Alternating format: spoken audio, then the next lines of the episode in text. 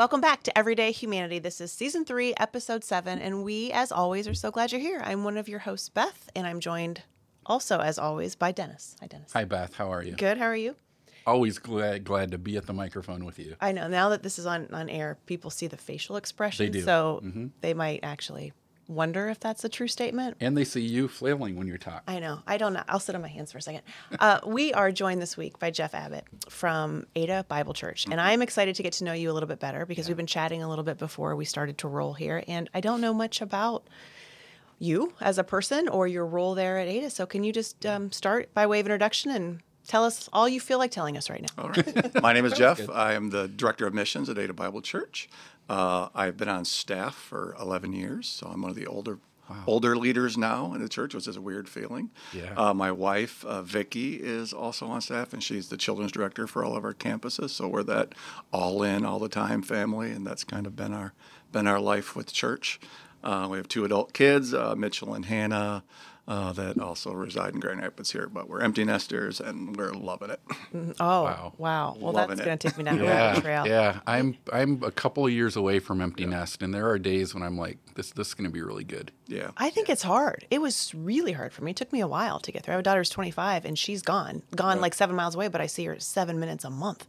Yeah. Right. Yeah, that would be. Our measure is the kids keep coming back. So we're like, they keep coming back to see us. So done. Yeah. Did something. We didn't fail as parents. Yeah. So no, we love it. What did you do at the church prior to becoming prior to COVID, my role was called Service Programming Director, which is a fancy way of saying that I was the leader for the weekend team. So your worship teams, production teams, creative team, communications team, and work closely with the pastors just to help plan, prepare, and execute weekend services at our four campuses. And pre-COVID, that was like 15 services a weekend. So multiple spaces. So it was a fun, challenging, exciting job, with a kind of a large platform with a great communicator and those wildly talented people that you're working with. And so it's great. I loved it. Loved it. It's so funny because go to church and you see the people leading worship and you see the person speaking and you maybe see if you have kids, you see the people leading or volunteering in the kids ministry. Most people don't stop and think that it takes people like you and like here, it takes Matthew, our producer, to really make these things happen. Absolutely. That's a huge job. Absolutely. Yeah. It's uniquely challenging in a way that you're dealing with a lot of art and a lot of technology at the same time. Right. And with the express intent of helping communicate the truth of who God is and what He does to thousands of people each weekend. Mm-hmm. And then mixed in there is human beings. Yeah. Right? That have their own sort of, I really wanted this to come out this way, and I've never experienced that tension before. Never. No. We have a saying around here that life would be great if it wasn't for humans. We don't say anything like that. No, I'm sure you don't. No. So that was, I heard you say pre-COVID, you had a certain number of services. And what does it look like today? Today it looks like, let me count them, 2, 4, 6, 8, 9 services. Okay. 10 services across four campuses. Saturday night was present at most campuses and a couple extra venues at campuses, and we've since scaled that back to really, we call it just right-sizing our congregation. Probably like most churches post-COVID, as post-COVID emerged, we were kind of clamoring for what we were. Right. And we just had to go through some growth to go like, this is who we are today and embrace it and, create the best services possible for who God has with us today. Yeah, I can remember about 9 months ago, I was having coffee with a pastor. And not my pastor, but a pastor at another church. And he was sharing, we were talking about coming out of COVID and what's a church going to look like coming out of COVID. And he said, Dennis, I actually don't know how big my congregation is anymore. He said, I knew how big my congregation was before COVID. I don't know how big it is anymore. Absolutely. And I'm like, that's a dynamic that you don't prepare for. Right. It's... I think during the COVID season, we saw maybe 30% exit just because they didn't align with choices we made, or we weren't making the right choice. You know, people's value systems were different. There were churches that their doors remained open. Right. We just chose to be we just wanted to be a good member of the community. Right. If you couldn't attend school and couldn't go to work, we didn't feel like, you know, pulling you into church was, you know, just a posture we wanted to take. And we had a robust online platform. Right. And so for us, we felt like we weren't as disconnected as others were. Mm-hmm. And we put all of our energy into how do we create the best online small groups and weekend experiences and communication that we can, you know, week after week after week. And that kind of became our life. Yeah. In a good way. But since the dust has settled, I think we've still maybe migrated down to 90% of what we were. Okay. Yeah. Wow. So I've been here at Mel Trotter for 11 years, so similar time frame. And, you know, we were talking a little bit off air. Ada Bible has been one of those churches that has always supported Mel Trotter. And sometimes it's financial. Oftentimes it's financial. It's also the giving weekends where we may say, tables. Hey, yeah, the giving tables, we need diapers or we need this. And Ada Bible has always come through. So can you talk a little bit about the heart for missions that Ada has? Yeah, our mission statement is strengthen churches locally and globally to carry out Jesus' mission in the world, which is a little bit of a different mission statement than I've read in most places. And we deeply care about the local church. Mm-hmm. We deeply care about our community, and we want to be a great presence in it, not just financially, but with our hands and our feet and our time. I personally am deeply passionate about our city. I love Grand Rapids, and I love all that it offers, and it's a wonderful, safe, you know, it's an enjoyable community to be a part of. It's creative, and you know, we have beautiful seasons in the river, and so I just love Grand Rapids, and you know, Grand Rapids is blessed with 700 churches in, you know, Greater West Michigan, and so we want to play a role in just helping, you know, resource churches. How do we help churches thrive? Because we believe a thriving church, you know, hopefully results in thriving families, and thriving school systems, and thriving workplaces that all Christians are. You know, people following Christ are impacting. And so we want to be a part of helping Ada Bible Church not just be happy and healthy, but as many other agencies, as well as making a difference in our community. There's real needs here. I mean, you guys are doing amazing work, but just with homelessness, food insecurity, housing, just the list goes on of how much opportunity there is for God's people to jump in and help create this His kingdom here now, you know, kind of mindset is how I would phrase it. There is this world that God has designed for us. We get to be caretakers of it, and, and He's given us a roadmap on how we may love and care for one another, and we get to play a part in executing that. It's exciting. Yeah, that's great. Yeah, kingdom now, kingdom not yet, right? Yep. Here we go. Yep. So you made a transition, obviously, from all of these just platforms, and you said a robust platform that you were leading, I imagine, at the time. What caused you to make the change from that sphere of influence at Ada to what you're doing now? Yeah, that's such an interesting story. There's been two times in my life where God's just kind of jumped in and pointed me in a different direction that I would have never chosen. Mm-hmm. Like if you had asked me 3 years ago, hey, Jeff, would you like to be a missions director? I would have said, no, not at all. Now it's like, I love this, I think, more than I love doing the other thing. Wow. I just love it so much. And so I have to go back in time just to set a little context. Early in moved into full-time ministry. I worked for a church in Hickory, North Carolina. My boss was from Andy Stanley's church at North Point. So he had great relationships. And as I was learning more things, he brought me to North Point for like a week at a time. And I just volunteered to learn. And I witnessed this humongous church with a humongous platform being wildly generous with their time, with their knowledge, with technology. You know, they were retiring. And I was like, man, God, if I ever get to, I'm going to do that.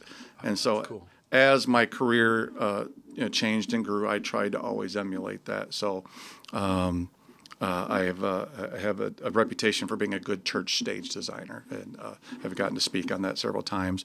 And so every time I did a church stage design, I had made it free available to the public and just said, here it is, use it. Right. If our church retired equipment, we would make it available. So here, use it. So that was just kind of my mentality. Always believed that Ada Bible Church is an open book. We buy the same technology everybody else does. here's how we use it. Come learn. You know? Yeah. So that's been our posture, and it's Jeff Mannion's posture, mm-hmm. as well. So COVID comes upon us, and Ada, being a large church in West Michigan, my phone just blew up, and our other leaders' phones just blew up going, what do? We shut the doors to our church. We're disconnected from our people. Mm-hmm. Mm. So as a leadership team, we spent some time brainstorming, and the idea was thrown out there, Jeff, if we gave you some missions resources, knowing my desire that I like to help churches, you know, it's kind of a subset, could you help them?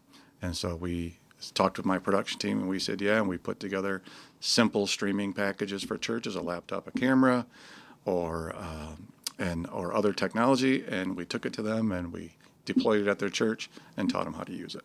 That's great. So through 2020, we did various versions of that where we gave them technology, or if they had technology, we taught them use it, or if they had resources, we helped them buy well. But through 2020, we did that like 60 times. Wow. Yeah, with we also hosted some virtual fundraising events for nonprofits, and with our cameras, infrastructure, or I went and filmed on site. And so it was a really unique year that I had this world at Ada Bible Church was filming everything all the time. And then the evenings I'm out in the city and just working with churches, especially a lot of urban churches, right? Just helping them get reconnected. Sometimes it was just a conversation like, hey, Pastor, you've got this. This is a great camera. Yeah. And it's a connection to your people. Use it, you know. Right. And some of it was just affirmation, just to say, this is good, do it, and help people understand the tool. So, yeah, I just had this weird life of filming all day and then serving in the evenings. And luckily we were post-kids, and so it was just a unique space. And I grew to love it. And at the end of 2020, leadership team said, hey, we really like this. Would you be interested in doing more? And I said, yes, if I can do less of something else. I was working 60, 70-hour weeks, you know, pretty regularly. So I began a step back from the weekend service team, still leading behind the scenes, but younger leaders jumping up and you know, grabbing the bull by the horns and, you know, leading our church that way with worship and technology and creativity. Into early 2021, the executive pastor at the time invited me to join some of the local missions work. So begin having conversations with organizations like Mel Trotter, just learning how Ada was involved in the city. I only knew it from a communication standpoint. Hey, I need to do an announcement this weekend about Mel Trotter or somebody. And so my knowledge was limited and situational. So early 2021, began learning and participating in the local mission side. Later in 2021, began participating in the international mission side. And then November, they said, hey, we like the work you're doing. Would you consider doing this full time? I was like, yeah, I would. So February 7, 2022 was actually my last day on the production team. And February 9, I went to Africa for a week or 10 days. And good transition. Yeah, it was. Yeah. It was actually the most unique experience, because I can remember sitting in an auditorium, kind of taking a picture and going, this is a moment in my life. Yeah. And then getting on a plane 2 days later and, you know, having God wreck me in completely different ways. Mm. Yeah. So there's kind of the abbreviated journey. That's great. So leadership question for you. Yes. So you spent the better half of 11 years being the guy with how the stage looks, how the production goes, everything like that. Then God's moving you to a different thing, and you have to release some of this. You mentioned younger leaders coming, and now they're responsible for how the stage looks, how the production goes, things like that. When you leave an organization, it's a little bit easier. It's not easy, but it's a little bit easier. But when you're still a part of that organization and you're going there on Sunday, and now you're seeing other people do it maybe a little differently than you did it. How'd you work through that? Or how do you work through that? I think being in my 50s helped a lot. Because if I was 30, I don't know if I could have done that, you know? Yeah, right. But it was, I mean, I've known these young men and women for a decade or more, some of them. And so I had a pretty specific trust with them. Yeah. And so I knew that it wasn't going to go off the rails. We had strong systems in place. And they began to change things slowly over time. And I can look at it now and go, those were good changes. I probably wouldn't have done them because I have older eyes. Right. And as they're, you know, working to, you know, build the next 10 years of our ministry, I think it's a good thing. So is it challenging? Yes. The biggest gift God gave me was a closed mouth. And I'm still waiting for that gift. That's my Proverbs 10:19's taped everywhere that I can look at it, right? Quiet. But and you know, part of it is I had to create some distance. Right. And so, you know, February 7 was a hard line. Yeah. And I stepped back and fully leaned into this new role and, yeah, you know, created some space and let them lead. I didn't want them feeling any pressure, you know. Right. Here's the guy that built all this. If he says something, I should listen. I just said, no, I'm just going to hold my opinion. I'm an internal consultant if they need me. Yeah. Mm-hmm. And it's been great. I mean, it's been great. I love what they're doing. Yeah. So funny. I was thinking the same time as you asked that question, like, how you're there. Right. And people, of course, know that you have all this information. So it's, how do you say no, really, was what I was wondering. Because really, in order to sort of let go, you have to say, well, what would you do, right? Or you can't just answer everything and be all to. Well, and Ada has 4 campuses, so I was always present at her broadcast site. Yeah. So now I'm not always present at her broadcast site, so I might be there once a month. Yeah. And so my presence changed as well, and the volunteers, you know, began seeing the others as the leaders. Right. And, you know, firmly. And so it was helpful that I wasn't anchored at one specific campus any longer. Yeah. And actually now I'm actually at other churches regularly on Sundays because I now have the ability to walk away and help a church with their challenges in real time. Yeah. Because it's one thing to go see a church's challenges on Tuesday at a rehearsal in an empty room, and then versus Sunday where it's full of people and how's the whole team interact? Where's the pastor? How's he engaging? And help them navigate some things with our experience. Yeah. I think your comment about being in your 50s helped because, you know, I'm in my 50s and I have noticed something significantly has changed the last couple of years of my life, right? Where, I mean, there's time and time again in Scripture we see where God calls somebody that was the guy to now pour into somebody that's going to replace them, right? And if you would have told me 5 years ago that this is how I would feel now, and yet now I find myself thinking more about the people that are coming after me than I do about what am I going to do for the next 10 years until I retire. I agree with that. It's really a unique way that I think God just orders things and the calling that he puts on different seasons of our lives. Yeah, it's not a perspective shift I experienced happening. Right. It just happened naturally. Yes. Yeah. And the wisdom of no comment is sometimes the best wisdom God gives us. I love it. By God's design. Of course, I can't speak about this specifically for about being 27. Being 27. Yes. At least for another 10 months, I can't speak about this. But what's so interesting is that it's Jesus, right? The ultimate leader. Right. And, that's right. And when Jesus says, look, I'm here. I'm showing you how to do this. And now I'm going to go and you guys are going to do even greater things. Yeah, even greater things. Even greater things. Jesus, like, he walked on water. Yeah. And he's saying, you guys are going to do greater things than me. I fed 5,000. You might feed 20. Right. Right? I mean, but it's humility. Yeah. He served with humility, in humility, every day for people, for the marginalized population. And that is why so strongly here at Mel Trotter, we believe, right? This is what we show up to do every day. Jesus says, when you are helping somebody, you're helping me. Right. When you're feeding the hungry, you're feeding me. And so, Jeff, can you talk a little bit about that through line, right, of Scripture and how important it is for you to do this missional work, especially as it relates to, like you said, the local church or the local ministries here in Grand Rapids. Right. You know, there was a time in our country when the church was the hospital and the welfare system, if we call it something, and you know, compassionate ministries. And man, I can look back and go, that's how God designed it, that we would care for one another. And at Ada Bible Church, we deeply desire to be a part of that. That God, that's blessed us with much, has called us to return much to Him and His people. And so that is just a high value for our church in multiple ways.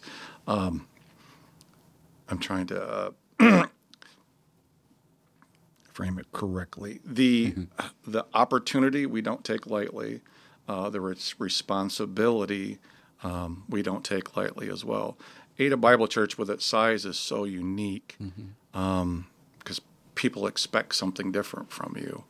And so that's a tightrope I didn't expect to navigate was the expectation what our community and what the community has for our church as we serve in our city. Often people perceive it as undermet, which also didn't experience when we are investing significant time and energy and resources into our community in the way that God's calls us to. So it's a unique ride in that way. Again, I think age, I couldn't have done this at 30, where I can receive the criticism, and take it in stride, comfortable with who God as who's what church God has built at Ada Bible. Mm-hmm. I think the older we get, we sometimes feel like there's just less to prove, right? In our 20s, we have to prove our worth, we think. And then we rest in Jesus and go, this is, we are worthy. We're made in God's image. Now, with age, I do feel a different urgency. Right. Yes. Less time available. I can see the finish line is not that far down the road. Yeah. Stuart Briscoe, I don't know if you're familiar, just passed away, but he has this just a really interesting video on Focus on the Family, an interview they did where he just talks about the difference between running and walking. Yeah. And so God had built him as a runner, and he ran his whole life. And then finally, with age, he just understood that he needed to stop. Yeah. And started walking, and just what God revealed to him as he walked, that the beauty of the tree and the smell of the leaves and the fresh bakery across the street that he's ran by 1,000 times, but he never stopped and enjoyed what's being created there, and just that the freshness of operating at a different pace is God reveals some pretty amazing things. Yeah. And we have, at Mel Trotter, we have, dozens of, now I have to smile when I say millennials because millennials are now 42, right? So millennials aren't 22 anymore. Mm-hmm. We have dozens of millennials and Gen Z after them that work here. And I always smile when I'm somewhere publicly and I will hear somebody of my age or older complain about the younger generation. Mm-hmm. And I'm like, I don't know who you're talking about because the people we have at Mel Trotter of these younger generations, they are dedicated, passionate, hardworking. They love Jesus with a passion. They want to be his hands and feet. Mm-hmm. And I actually think they're going to do greater things. I mean, to the point about Jesus, right? I think they're going to do greater things than what we're doing. Right. There's something freeing and energizing about that because you're right. As I slow from a run to a walk, it also allows me to observe the people around me that are running and leading. Absolutely. And that are going to carry God's work on. Right. I spent an afternoon, a good chunk of a day here a couple months ago with Seth, and I was serving food, helping serve lunch. I was shocked at the number of Gen Zers that were receiving care from you. That was my biggest takeaway. Is I expected it to be 60-year-olds, I guess in my mind. And I was really stunned at the amount of young people in there receiving care and help, and was inspired. It was really inspiring to see the care they were receiving. Yeah, absolutely. We know nationally, and it's true here as well, the fastest growing demographics of homelessness are the youth and the families. Youth and families are skyrocketing. And I think you're right, though. Everybody thinks about the 60, 65-year-old alcoholic person with a long beard. Yep. It's not the fastest growing demographic anymore. No. Believe it. Yeah. Believe it. I love seeing you in our kitchen, and I want to go back to volunteering for a second because we are just incredibly grateful. I know you're here frequently, and Sherry is amazing. Yeah. I spent some time with her and interviewed her, and she's in one of our recent newsletters. And so she opened up and shared her heart, and I heard you call her an inspirer of volunteers in the church, right? Right. So what does that look like from behind the scenes? There's the person that can stand up and just talk about an opportunity and just hope people catches on. But Sherry is the type of person that's going to grab you and hug you. Yep. And you'll catch her passion as much as the opportunity. And that's what I would mean by that. She transfers passion to people, and in a non-confronting, gentle way. If you spoke with her, she's such a gentle, soft, grandmotherly, but passionate and strong and committed, and all in the same breath. And she loves Jesus, and passionately as well. Mm-hmm. And wow, does she get some stuff done when she's here. It's incredible. They, she brings groups in, and they sort our donation rooms downstairs or in the kitchen, really wherever there is work to be done, which is everywhere all the time. And she just tackles it with great passion. She says, where can I help? And really, she visited Next Step of West Michigan. Yep. And when she was there with us, she just said, I love speaking to the guests. Mm-hmm. So she came away from that with a new perspective, and she's here. She's proximate frequently, and yet every time she interacts with folks whom we're serving or in our workforce development program, she's like, I didn't know that. Now I know that. And then she passes that on. It was just really encouraging to me to watch her light up as she shared that story. So we might call her a DNA carrier, a DNA transfer. Yes. She's just it's a blessing to have. And our whole hospitality team participates with me in the missions journey. So I'm what we call central support. So kind of leadership for the entirety, and our hospitality coordinators at each campus, and Sherry is one of them. And so they're really hands and feet conduit to people. Yeah. And so they're one of my first stops when we have an opportunity is to meet with that team to go, hey, who do we, yeah. how can yeah. we? Yeah. And, try to turn an opportunity into reality. Yeah. And what I love about it is, we've said for a long, long time and others as well is, in some respects, organizations, ministries like Mel Trotter exist because decades ago, 100 years ago, the church kind of backed out. Yep. And the church kind of said, well, we could fund organizations, parachurch ministries right. to do this work, and that might be in some ways a lot easier. Mm-hmm. And the respect that I have and have had for Ada is that's not what you do, right? I mean, we're talking about Sherry is you guys believe that the church should be out doing the work. Correct. And from Mel Trotter's standpoint, we get to have this exciting role then of being that conduit and creating that opportunity for the church to be the church with the people. And that is, in my opinion, that is the kingdom at work. When we're not saying, hey, we just want the churches to fund us and then leave us alone to do our work. No. How do we help churches come and get their congregation out to be the hands and feet of Jesus and to be proximate, like you said? Mm-hmm. Absolutely. And that, in my opinion, I don't know that there's any church better than Ada at doing that in our community. No, thank you. I really believe that. I agree. And it's true. And so just, Jeff, as you used to go to other churches and show them how to do all of the techie stuff, right? Maybe this is the next step. You can go. I was going to ask him when he thinks about our new studio. That work continues. I visit churches weekly.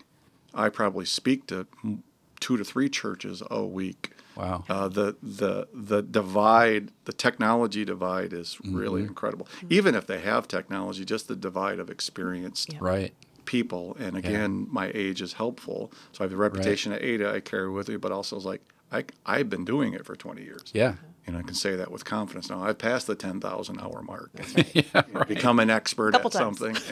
Hey, right. Just once. Oh, wow. Shots fired. Says the young person at the table. Says the kid. Says the kid. The kid's table. Why am I as high as you guys are? I should be like at a corner table or something.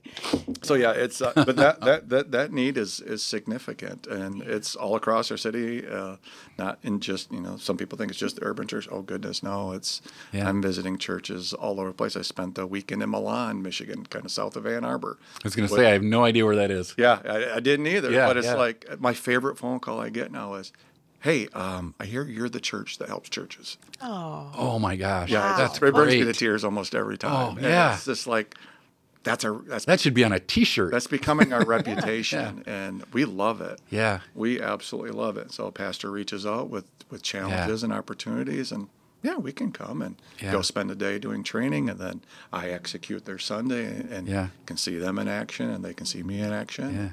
Yeah. It's just wonderful. Sounds a lot like, in the book of Acts, and we bringing everything. And so we have calls like that as well that I know feel very similar. From around the country. From around the country. And we feel very similarly. Like we're just blessed that people reach out and say, hey, we know you're in Grand Rapids. We know you guys have done these things in your programs to serve your guests well. We're in Seattle. We're in, can you talk to us about this? Right. And then we go and visit a sister mission in Naples. Right. Mm-hmm. And so we just, it is about that reciprocity and learning and sharing, right? To say, how can we do better to serve more people? Right. I love it. Yeah. And I think, we've been careful to say, and I think you probably have too, Jeff, just because we're doing something here doesn't mean that that's what you should be doing in Denver. I emphatically agree with that. Right? You need to do what God is calling you to do there. Now, if there are some ways that we can walk alongside you and figure out what that is and help you make it excellent and things like that, we'd be happy to. But, we really try to screen those calls really well to go, okay, what is this conversation? Because if you're saying, I want to do what Mel Trotter is doing in Grand Rapids, I want to do it in Topeka. No, you got to do what God's calling you to do in Topeka. And to know your people. I don't even know where Topeka is, yes, but people say it. Barbecue in Kansas? Or the red shoes. Yeah, they have some stuff happening there.